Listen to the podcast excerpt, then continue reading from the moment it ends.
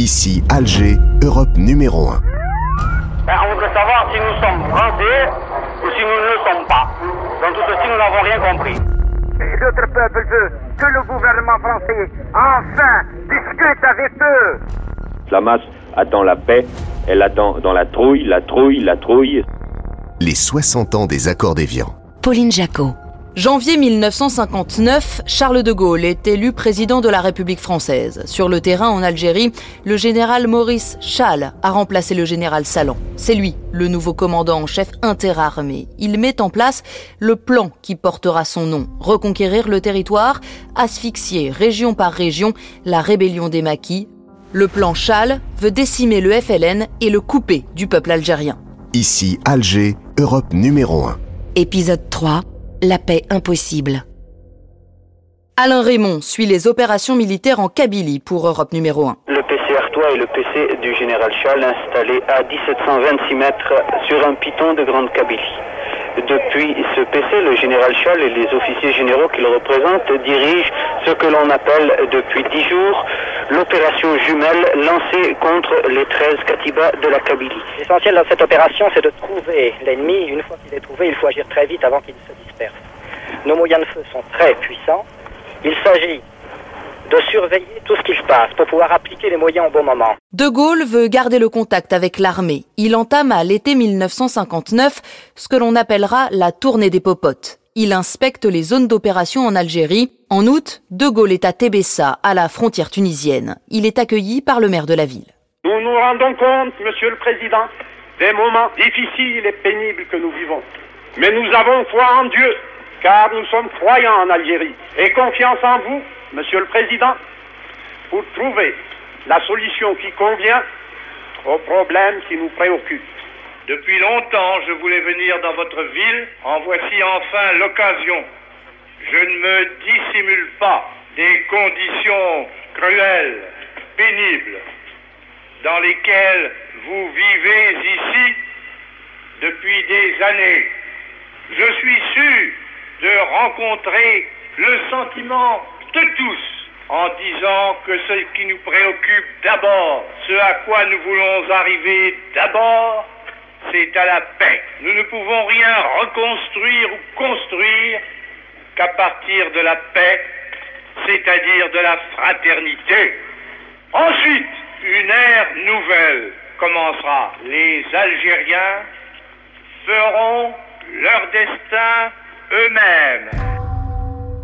Septembre 1959, la Kabylie et la région des Aurès restent des foyers d'insurrection. C'est à ce moment-là que le général de Gaulle va annoncer une direction claire. Pour la première fois, le 16 septembre à 20h, le chef de l'État parle d'autodétermination du peuple algérien. Coup de théâtre, réaction en Algérie au micro de Roland Hutin.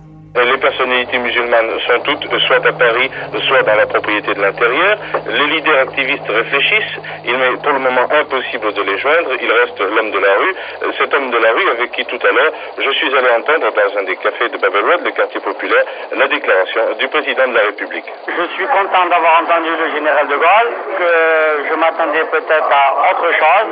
J'estimais que le destin de l'Algérie aurait été réglé par la France, mais puisque le général de Gaulle prend la chose euh, voit la chose sous un autre problème. Nous lui faisons entièrement confiance, comme il nous l'a d'ailleurs dit dans son, son discours de ce soir, et nous espérons qu'il soit un des premiers à nous aider dans ce qu'il nous a promis. Mais dans l'ensemble, nous nous attendions à une autre déclaration. Ben, on voudrait savoir si nous sommes français ou si nous ne le sommes pas. Dans tout ceci, nous n'avons rien compris. J'ai toujours vécu ici, je suis un Européen, mais j'ai toujours été au milieu des Algériens et je les mets sur le même niveau que moi. Et vous vous considérez comme Algérien? Comme Algérien, parfaitement.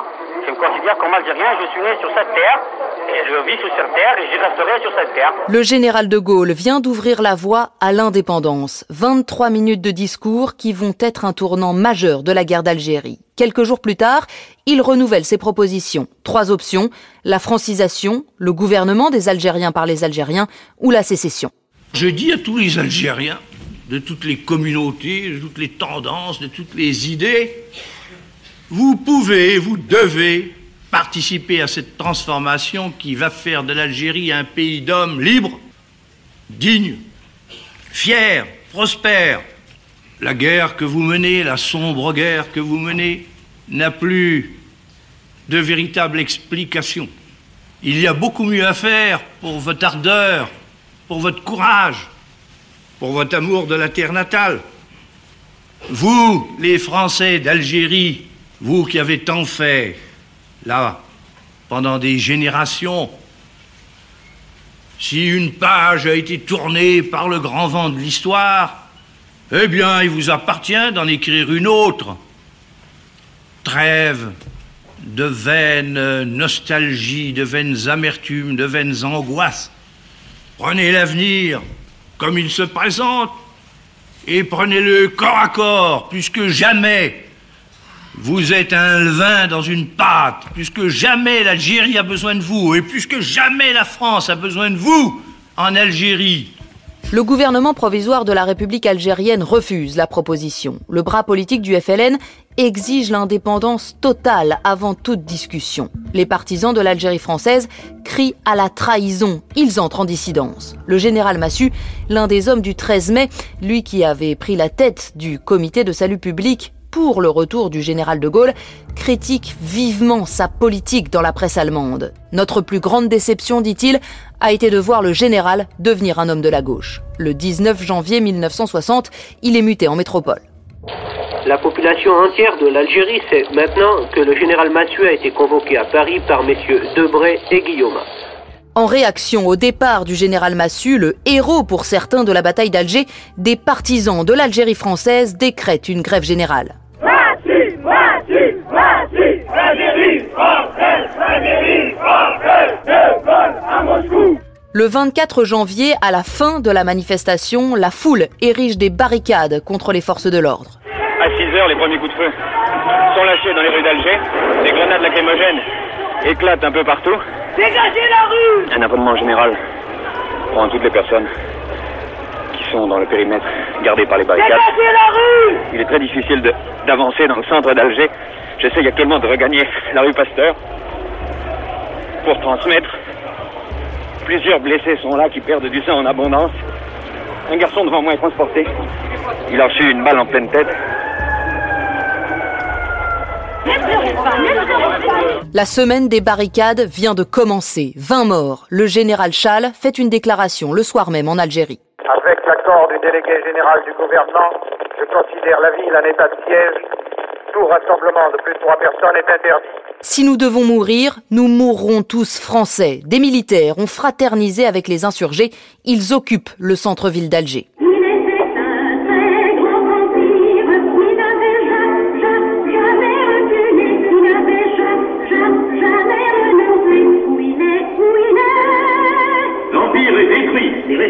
sont les politiciens, quelques partis qu'ils appartiennent. Les trahisons d'infâmes personnages ont amené la chute de Dien Bien Phu.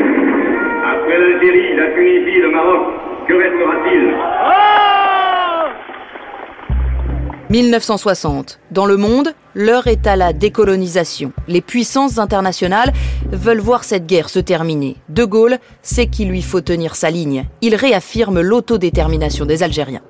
Il est clair que le progrès l'unité, le prestige du peuple français sont en cause et que l'avenir lui est bouché tant que le problème algérien ne sera pas résolu. Compte tenu de tout cela, j'ai pris au nom de la France la décision que voici. Les Algériens disposeront librement de leur destin. Les Algériens diront ce qu'ils veulent être cela ne leur sera pas dicté. L'autodétermination est la seule politique qui soit digne de la France. Elle est la seule issue possible. L'autodétermination est le seul moyen qui puisse permettre aux musulmans d'exorciser eux-mêmes le démon de la sécession.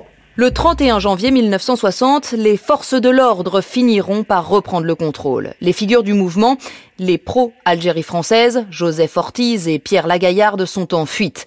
Pendant ce temps-là, les négociations ont commencé entre De Gaulle et les dirigeants indépendantistes algériens. Les tractations vont durer deux ans. L'un des enjeux, le Sahara, réserve d'hydrocarbures et terrain d'expérimentation de l'arme nucléaire. Sous le nom de code Gerboise Bleue, la France réalise son premier essai nucléaire le 13 février 1960. Mon général, que va-t-il se passer?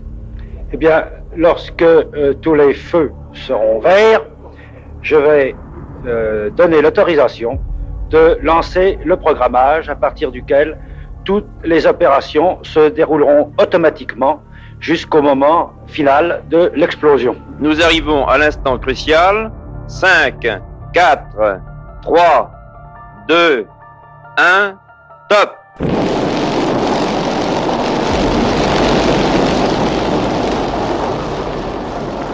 À Paris, les intellectuels se mobilisent de plus en plus contre la guerre d'Algérie. Au mois de septembre, le manifeste des 121 est publié. Parmi les signataires, Françoise Sagan, Marguerite Yourcenar, Jean-Paul Sartre.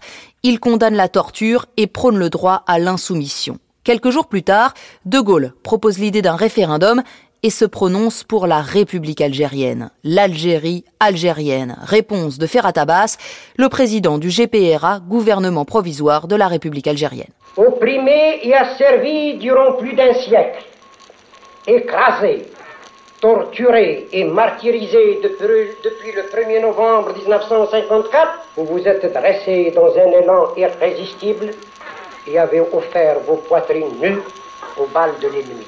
La bataille que vous venez d'engager a pris une grande ampleur. Cette bataille doit maintenant prendre fin. Le gouvernement français se propose d'organiser un prétendu référendum le 8 janvier prochain et de nous imposer un statut. C'est une autre bataille à laquelle vous devez vous préparer. Vous serez appelé à faire échec à cette sinistre mascarade. L'indépendance de l'Algérie s'inscrit chaque jour un peu plus dans les faits. La victoire est certaine. Vive le peuple algérien, vive la République algérienne, vive l'Algérie indépendante. À Alger, le mois de décembre 1960 est marqué par de nombreuses manifestations entre partisans et opposants à l'Algérie française. Et c'est tout de suite la première bagarre, les premiers coups. Quelques projectiles, des pierres, des planches qui volent, une échelle qui tombe, encore une pierre qui va me passer au ras de la tête. Et la police charge. La police charge tout de suite un coup de bâton et se précipite sur les étudiants de l'AG qui fuient à l'intérieur de l'université. Est-ce qu'il y a eu des meneurs? Est-ce que ça a été une, une, manifestation organisée? Non, non, vous savez, euh, on était au cinéma, ils sont venus des, provo des provocateurs français, là, et nous tiraient dessus et tout. Mais vous faites une différence entre les Français d'ici les Français Ah, bien sûr, c'est normal, c'est normal. C'est bien. Euh, pas même caractère, mais ici, disons même franchement, c'est le racisme. Et donc vous allez essayer de continuer cette manifestation Oui, on va essayer de continuer le plus possible. Enfin, on peut peut-être euh, qu'on appelle une déclaration du général de Gaulle ou quelque chose comme ça. Christian Bernadac s'entretient avec un Algérien favorable à l'indépendance. On dit que les musulmans sont tous des racistes et que leur haine va contre le roumi, contre le français. Est-ce que c'est vrai? Non, ce n'est pas vrai ça. Ce n'est pas vrai parce que malgré qu'ils ont le, la haine, mais si on leur donne l'indépendance, toute, toute cette haine va s'effacer. Et vous croyez qu'avec l'indépendance, il pourra y avoir un rapprochement à nouveau entre les deux communautés? Oui, oui, il y aura un rapprochement. Vous envisagez l'avenir comment maintenant Maintenant que ces événements sont passés, avec le recul, comment envisagez-vous l'avenir pour vous, musulmans, est-ce que vous croyez qu'un fossé définitif est creusé entre la communauté européenne et la communauté musulmane? Oui, le, le, fossé a été creusé par les, Français d'Algérie, car euh, ils ont manifesté, manifesté trop souvent pour l'Algérie française, alors qu'ils vivent dans cette Algérie où il y a beaucoup plus de beaucoup plus de musulmans qui cherchent, qui ont un idéal, qui ont un but. Ils essayent toujours d'entraver et de creuser le fossé et de faire des représailles, de tuer n'importe qui, malgré qu'il soit avec eux ou contre eux, ils le tuent sans, sans but. Alors, euh, je crois que c'est eux-mêmes qui ont creusé leur fossé. Et ils vont tomber dedans. Dans quelques jours, ce sera le référendum. Vous aurez trois possibilités un bulletin blanc, un oui, un non. Qu'est-ce que vous allez choisir? Moi, je vais choisir un oui. Le référendum a lieu quelques jours plus tard, le 8 janvier 1961. À voter. 226. Garde Jean. À voter. Coral Stein épouse l'épine Hélène. Ah à voter. Ah. Ah, c'est une ancienne carte. Oui, Ah, je c'est- n'ai pas reçu la nouvelle C'est carte. effrayant. La gâche. La gâche. Épouse garde Françoise. Et ben c'est en dessous, c'est 133. À voter.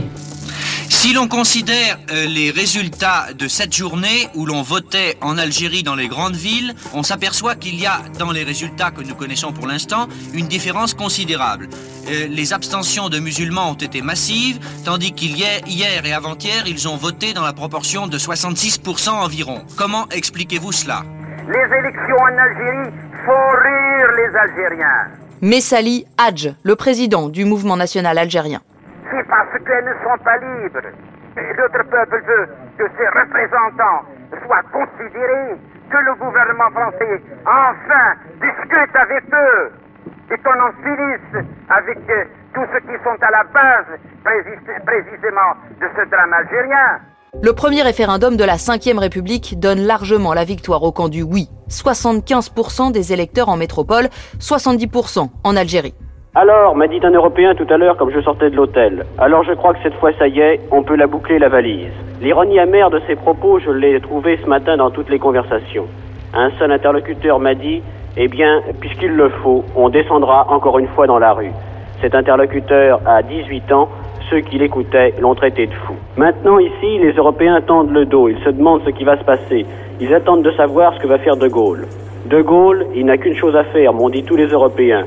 Puisqu'il a son oui franc et massif, qu'il fasse la paix, mais qu'il la fasse très vite. Tout plutôt que l'incertitude, la confusion dans laquelle nous vivons depuis des années, surtout depuis mai 1958.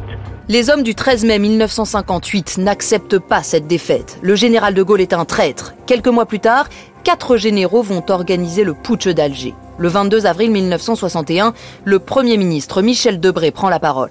Des unités de la Légion étrangère se sont emparées des édifices officiels à Alger et ont fait prisonnières les autorités civiles et militaires. Des hommes irresponsables imposent ainsi une nouvelle épreuve à la France. Les généraux Chal, Jouot, Salan et Zeller tentent de prendre le pouvoir. Alain Raymond est en direct d'Alger. Pour l'instant, j'ai des parachutistes dans mon bureau. Ils sont là, ils me gardent. Je ne peux rien faire. Je ne peux rien envoyer sur Paris, comme je vous l'ai dit, d'une part par la ligne, sauf puisque vous venez de m'appeler au téléphone, mais autrement, toutes les communications sont coupées avec la métropole. Le soir du 23 avril, De Gaulle improvise une allocution. Un pouvoir insurrectionnel s'est établi en Algérie par un prononciamento militaire. Ce pouvoir a une apparence, un carteron de généraux en retraite. Il a une réalité, un groupe d'officiers partisans, ambitieux et fanatiques. Leur entreprise ne peut conduire qu'à un désastre national au nom de la France. J'ordonne que tous les moyens, je dis tous les moyens, soient employés partout pour barrer la route à ces hommes-là en attendant de les réduire. J'interdis à tout Français et d'abord à tout soldat d'exécuter aucun de leurs ordres. Michel Debré appelle les Parisiens à se rendre aux aéroports, à pied ou en voiture, pour barrer la route aux parachutistes. Mais ils ne débarqueront jamais en métropole. Le général Chal l'avait interdit. Chal se rend quelques jours plus tard. Le putsch est un échec. Le contingent n'a pas suivi. De Gaulle est resté ferme. Avec derrière lui le soutien de l'opinion en métropole. Maurice Schall est condamné à 15 ans de prison. Les généraux Salan et Jouot rejoignent l'organisation de l'armée secrète. L'OAS frappe où elle veut, quand elle veut, qui elle veut. Leur slogan apparaît sur les murs d'Algérie au printemps 1961. Leurs actions s'étendent jusqu'en métropole. Monsieur, vous êtes le concierge Oui, monsieur, oui. Euh, je vois que vous êtes blessé. hein. Bah, naturellement, j'ai été assez sonné par l'explosion. J'ai eu une coupure à l'oreille, enfin trop au genou, ce n'est quand même que quelques contusions. Nous avions été prévenus euh, par la police deux jours avant de faire attention, de surveiller quand même les abords de l'immeuble ou autre, même la nuit. Monsieur Minot, président euh, du conseil municipal de Paris, habitant l'immeuble, pouvait très bien avoir des certains ennuis ou autres. L'organisation de l'armée secrète est créée en février 1961 par les figures du mouvement de la semaine des barricades. Lors du procès, Pierre Lagaillarde s'enfuit en Espagne. Sous le régime franquiste, il donne naissance au sigle OAS. Une fois le putsch d'Alger raté, le général Salan prend la tête du mouvement. C'est le dernier rempart, pense-t-il, à l'indépendance de l'Algérie. Objectif, faire échouer les négociations entre le gouvernement et le FLN par tous les moyens. Nous sommes le 8 septembre 1961. L'endroit où a eu lieu l'attentat contre le général de Gaulle est déjà presque l'objet de pèlerinage touristique. Une cinquantaine de personnes dont les voitures sont arrêtées sur les bords de la route sont là, sur l'herbe, se passant de main en main des morceaux de pain de plastique qui ont été retrouvés de chaque côté du fossé. Lors du passage du général de Gaulle, le détonateur explose et pour une raison qu'il appartient aux experts sans doute de déterminer, le plastique n'explose pas. Une flamme s'élève à ce moment-là, mettant le feu aux herbes et projetant sur la route, c'est encore visible, la valeur de trois ou quatre pelletés de sable. À Pont-sur-Seine, les habitants ont entendu le bruit de la détonation. Ils ont encore du mal à préciser l'heure, entre 9h30 et 10h disent-ils. Un des auteurs de l'attentat, Martial de Villemandy, a été arrêté. Il semble qu'un certain nombre de personnes aient participé au complot. Il semble, il est même certain qu'il s'agit de l'OAS. Attentats en métropole et en Algérie. 1961, les violences de l'OAS se multiplient et l'organisation bénéficie de soutien parmi la population des Français d'Algérie. Les Algérois se sont rendus compte que dans la nuit, on avait réitéré sur les murs les consignes de l'organisation. Ici, c'est une immense inscription OAS pavoisée qui a été tracée au goudron. Ailleurs, une multitude de sigles de l'organisation suivis du nom de l'ex-général Salan. Ces consignes rappellent aux Algérois que demain doivent apparaître sur ordre de l'OAS, sur les immeubles, les toits, des drapeaux noirs ou foncés portant les trois lettres connues. On dit, on murmure que les Européennes cousent sans cesse depuis jeudi ces sortes de drapeaux. Ce matin, deux charges explosives ont encore sauté. Il y avait eu aussi dans la matinée, au début de la matinée à 7 heures, un attentat individuel qui a fait un mort, un Européen. À Oran, ce matin, en fin de matinée, un musulman, boulevard de Front de Mer, a été jeté par-dessus une rambarde par des manifestants européens. Il a fait une chute de, de 40 mètres, mais n'est pas mort. Un musulman a été également poignardé rue de Mostaganem, et dans un quartier musulman, le quartier Saint-Pierre, le marché du Four a été partiellement saccagé. Le 17 octobre 1961, 20 000 Algériens manifestent pacifiquement à Paris pour l'indépendance et pour dénoncer un couvre-feu discriminatoire qui ne s'appliquait qu'à eux seuls. Alors au début, ces manifestants, euh, qu'est-ce qu'ils faisaient? Eh bien, pour partir, c'était très bien. Ils allaient d'un pas vif, n'est-ce pas? Mais sans rien. C'est le retour qui n'a pas été aussi bien. C'est-à-dire après le choc avec les gendarmes. Voilà. Ils empêchaient les voitures de circuler. Là, ils ont pris toutes les barrières. Ils les ont mis en travers de la route. Savez-vous s'il y, avait, s'il y a eu beaucoup de blessés? Euh, J'en ai vu revenir avec la figure en sang. J'en ai vu porter un. Je suis sûre que sur les épaules qu'il était mort. Alors, en remontant, ils étaient fous. Ils criaient Algérie algérienne. euh, euh, vive les Falagas, les FLN. C'est invivable, monsieur. Vous voyez, j'ai un bel appartement, mais je cherche, à- même à plus petit, à prendre n'importe quoi pour foutre le camp d'ici. On n'ose plus les laisser rentrer tout seuls, les Oh, et puis gosses. c'est impossible, on a des, des Nord-Africains même juste les à côté, on a peur qu'ils leur lancent quelque chose, et puis évidemment, les fenêtres se on touchent, plus- on tremble. C'est pas que je suis contre les Algériens, mais enfin, moi je veux pas mourir là-dedans. Ils font ce qu'ils veulent, hein. Ils font ce qu'ils veulent. Moi, je dis qu'une chose, ils- s'ils demandent leur indépendance, qu'on leur donne, et puis c'est tout, puis qu'on soit tranquille. Moi, je suis ouvrier, j'ai pas, j'ai pas grand chose à défendre là-bas. Climat de peur et de racisme latent en métropole, mais la violence a définitivement été cette nuit-là du côté de la police parisienne. On ne le sait pas encore, mais les forces de l'ordre dirigées par Maurice Papon ont fait un massacre. Des Algériens sont jetés dans la Seine, il y a au moins 120 morts, des milliers d'autres sont arrêtés. À 17h très précise, dans un coin reculé de l'aérodrome d'Orly, deux quarts de police ont amené les musulmans qui ce soir sont rapatriés vers leur douar d'origine. À Orly, Jacques Ourevitch pour Europe numéro 1. Tous sont mal rasés, un petit peu sales. Aucun d'entre eux n'a de bagages. Certains ont sur la tête des pansements. Restent des manifestations de ces jours derniers. Est-ce que c'est une punition pour vous de retourner en Algérie? Non, euh, non, monsieur. Pas du tout, c'est pas une punition. Au contraire, on est, on est vraiment heureux de partir parce qu'en ce moment, on ne sait pas sur quel pied danser. On n'arrive pas à dormir les nuits entières, tout le temps des perquisitions, de ceci, de cela, même en travaillant, même en faisant n'importe quoi. Vous travaillez, vous? Je travaille également. Oui, monsieur. Je travaille, j'ai deux enfants en France avec une Française et il est encore enceinte d'un troisième. Surtout quand moi j'ai laissé mon fils tout seul. Alors il m'oblige de partir. Et puis je travaille tout le temps depuis que je suis en France. Je suis en France depuis 47, jamais arrêté aucun jour de travail. Les exactions de l'OAS se multiplient. Le 15 janvier 1962, Julien Besançon est à Alger. Il rapporte sur Europe 1 l'entretien qu'il vient d'avoir avec l'un des responsables du gouvernement français. La seule direction est qu'il n'y a pas de direction. L'OAS n'attend même plus le putsch impossible et ne cherche que l'augmentation de la pagaille. Le FLN, hors d'haleine, attend l'indépendance. La masse attend la paix elle attend dans la trouille, la trouille, la trouille, et ce fonctionnaire d'habitude calme tapait du poing sur la table, attend dans la trouille que ça s'arrête. Mais ça ne s'arrête pas, ça continue. Et c'est ça qui est grave. Voyez-vous, depuis des années, tout le monde dit ici que le grand jour de l'accord franco-FLN, ce sera une Saint-Barthélemy entre les deux communautés. Mais on y est en plein dans la Saint-Barthélemy. 100 morts par semaine, qu'est-ce que c'est? Et personne n'y peut rien. À moins de mettre un gendarme derrière chaque Européen et un CRS derrière chaque musulman, il n'y a pas de raison que ça change. D'eux-mêmes, les musulmans ont quitté les quartiers où ils étaient en minorité et les Européens ont rallié leurs bastions traditionnels, Belcourt et Bab. Chacun s'enferme chez soi. Mais dès qu'un individu étranger au quartier approche, les guetteurs le signalent aussitôt et gare à lui s'il est européen chez les musulmans et musulman chez les Européens. C'est aux limites des quartiers qu'on se tire dessus, ou alors, la nuit venue, dès 6 heures du soir, des commandos en voiture mitraillent, grenades, assassinent au hasard. À Paris, des manifestations pour la paix s'organisent.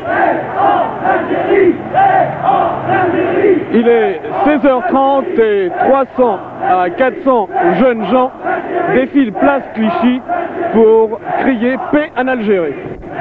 Il lance également des tracts, des tracts qui s'intitulent 1er novembre 1954, 1er novembre 1961, pour que nos jeunes soldats regagnent leur foyer, pour que cessent les violences, pour que soit signée la paix.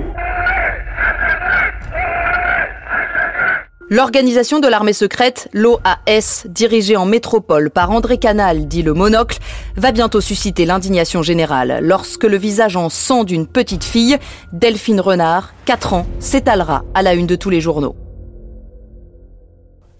Retrouvez tous les épisodes d'ici Alger, Europe numéro 1 sur europe1.fr, l'appli Europe 1 et toutes vos plateformes d'écoute.